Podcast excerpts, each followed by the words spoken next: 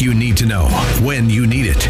It's Kevin McCullough Radio. All right, Kevin McCullough, glad to have you with us, uh, and thank you for making us your choice each weekday. Uh, I know you've got a lot of different options in terms of uh, where you spend your listening, and I it is not lost on me that you choose us, and I am grateful. More than 3.3 million people now access us on podcast and uh, want to say thank you to every single one of you. Uh, that doesn't include all the people that are listening by radio, and of course, those of you that tune in to catch the TV version of That Kevin Show on the weekends.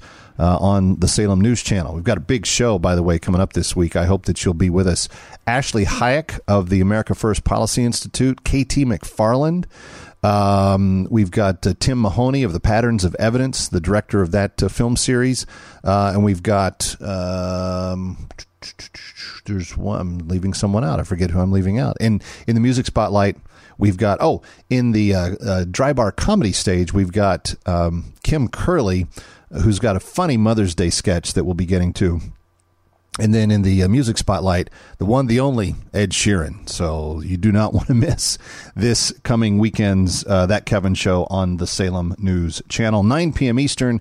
The app is available everywhere that you get apps and uh, it's available on every screen at snc.tv. snc.tv.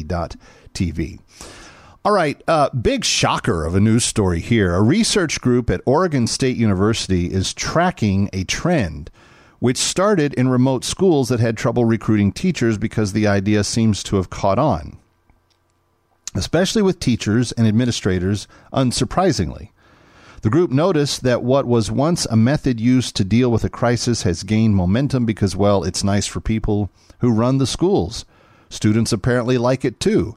Naturally, they wondered is this actually good for the people for whom the schools are run and not just the ones running the schools? This is according to hotair.com. What are they talking about? They're talking about a little a little new move in the uh, educational arena. Some some schools decided that they would move to 4-day weeks instead of five day weeks. So again, students love it. Certainly the teachers love it. Oh, yeah. Or the teachers' unions love it. Um, but here's the downside less classroom time correlates directly with progressively lower test scores and academic achievement. Uh, the four day school week have found to be subpar Nationally, 850 school districts representing thousands of individual schools have dropped the fifth day of instruction, up from 650 districts in 2019. School days are longer on the other four days to compensate for the lost hours. Some school days offer daycare or activities on the remaining weekday that the school is closed, for which parents usually have to pay out of pocket. Now, that's a big shock. But this is what they learned. Send us, send kids to school one less day per week get much uh, lower test scores across the board. So maybe those 850 districts should reevaluate instead of forcing parents to find daycare for the fifth day. Why don't you just have school? Why don't you just make teachers go back to the classroom? Why don't you just do your job, teachers' unions?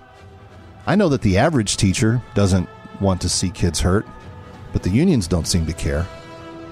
And this is this is uh, I'm, I'm, sure that they were very shocked to, to, to get the to get the news. Oh, guess what?